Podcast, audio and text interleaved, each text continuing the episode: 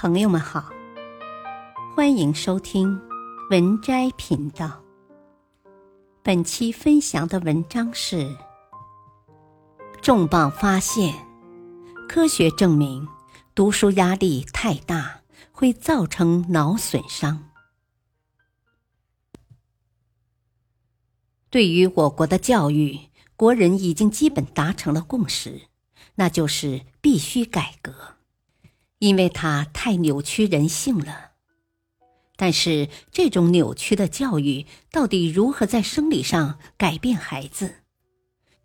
比如对脑部神经元发育造成了什么样的病变，却还没有人进行深入的研究。现在脑科学已经非常发达，而且已经有科学心理学的方向，即。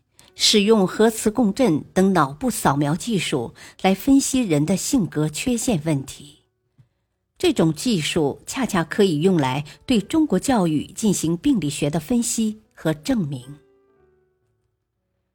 中国极具特色的教育对孩子的大脑进行了多方面的改变，特别是主管情绪、血压、血糖的脑源系统得到了较大的改变。这很可能是中国人普遍情绪急躁、焦虑，以及心血管疾病、糖尿病高发的原因。我们先来了解一下脑科学的基础知识。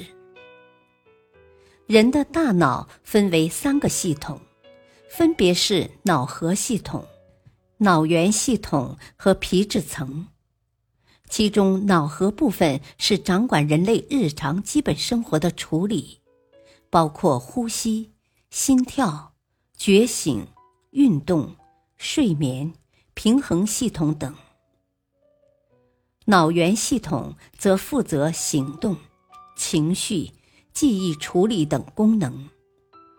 另外，它还负责体温、血压、血糖以及其他生理活动。大脑皮质分为左右两个半球，左半球称为左脑，右半球称为右脑。其中，判断和自我控制主要由额前叶皮质控制。这三个系统是分阶段先后发育的，其中大脑皮质层是最后发育的系统。在青春期才进入高速发育期，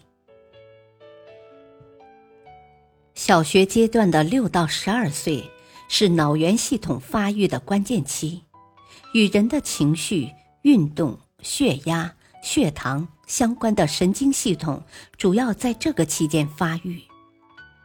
如果在这个期间孩子承受的压力太大，脑源发育不充分。就会导致一个人成年后情绪不稳定、敏感、自卑、运动能力差、血压、血糖高等问题。很显然，中国小学阶段惨烈的分数淘汰、过量的作业、差生等侮辱性命名，对脑源系统的发育造成了干扰。在极端的情况下。脑源系统的发育会被提前终止，直接启动第三阶段的皮质层发育，因为皮质层主导智控能力和分析判断力，它的成熟有助于提升孩子的存活率，这是人的一种生理本能，也是一种进化机制，有助于提升人类在极端环境下的存活率。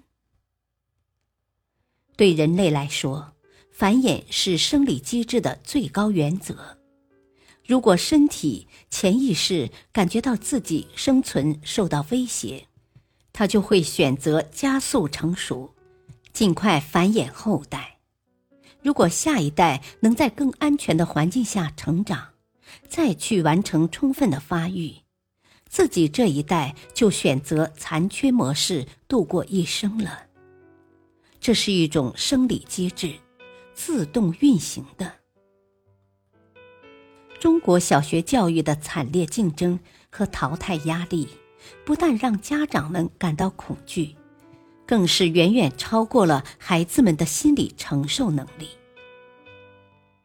当孩子们总是被老师批评和威胁，说你成绩不好就要淘汰你，你是差生，给全班丢脸了。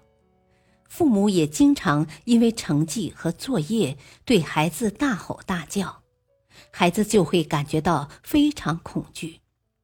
如果这些信号长期持续的存在，不断的形成刺激，大脑就会做出误判，情况已经非常危险，我的生存遭遇了威胁，必须放弃充分发育，提前成熟。于是大脑就会发出指令，停止脑源系统发育，提前启动大脑皮质层发育。于是，孩子迅速变得懂事、听话、很乖，心理上出现早熟的特点。这是以情感发育终止为代价的。它将给孩子成年后的心理健康埋下巨大的隐患。所以，我们对比中西方的小学生，就会发现中国的小学生明显要懂事、乖巧。听话，课堂纪律好，数学等知识性的学习比较快等等。因为额前叶皮质的提前发育会带动整个大脑皮质的发育，使得孩子在思维发育上提前进入青春期。但中国孩子为此付出的巨大的代价却不为人所知。到了青春期之后，特别大学阶段，中国学生的这种脑源神经发育不足的特点就开始暴露了。中国大学生在情绪稳定、独立思考、专注力、自控能力、创造力、诚实勇敢等方面都远远落后于西方大学生。我们最顶尖的北大、清华的学生，放到欧美国家。综合个人能力只相当于二流大学的普通学生。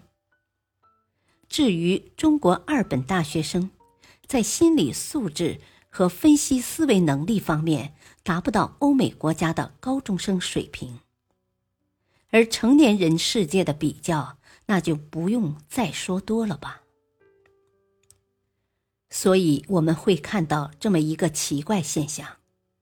就是西方的小学生一个个都傻乎乎的，无组织、无纪律，一问三不知，似乎是一群弱智，就知道成天的瞎玩而一旦青春期一过，他们就换了一个人一样，各方面达到较高的水平，特别是在情绪稳定和注意力集中方面，和中国学生完全不在一个水平之上。他们不仅仅是科学技术方面人才辈出，体育、政治、军事、经济等方面都绵绵不绝涌现出杰出人才。即使普通人，他们在诚实、勇敢、自律、专注、友善、责任方面也远超国人。反倒是中国的大学生群体，这个阶段出现了大幅度的自制力倒退。很多人的自制力退化到小学生水平，这就是我们不尊重科学规律的恶果。如果我们把人的精神发育也当做一个身体结构来看，则大部分国人在情绪能力方面接近侏儒，因为我们情感发育的黄金期，六岁到十二岁，大都被提前的中断了。所以，我们普遍具有易怒、焦虑、自卑、内疚、烦躁等糟糕的情绪。这种先天不足导致我们成年后在情绪波动方面消耗了大量的精力。中国人普遍在四十岁以后就逐渐的丧失工作的激情，因为我们的身体早就做出了残缺模式的人生选择。完成生育孩子的任务之后，身心就自动的进入放弃状态。我们必须尊重心理学和教育学的科学规律，在小学阶段以安全感、被爱、被接纳、被尊重等情感内容作为教育目的，控制小学功课的难度，取消分数排名，认认真真的向先进国家学习。否则的话，我们就是在人为的给孩子们创造出了生存危机。迫使他们在脑神经系统发育方面进行选择残缺模式，造成整个民族出现普遍性的情绪障碍和人格障碍。我们如此庞大的一个民族，却培养不出来杰出人才，这个原因不得不查。本篇文章选自微信公众号。逻辑与思想。感谢收听，再会。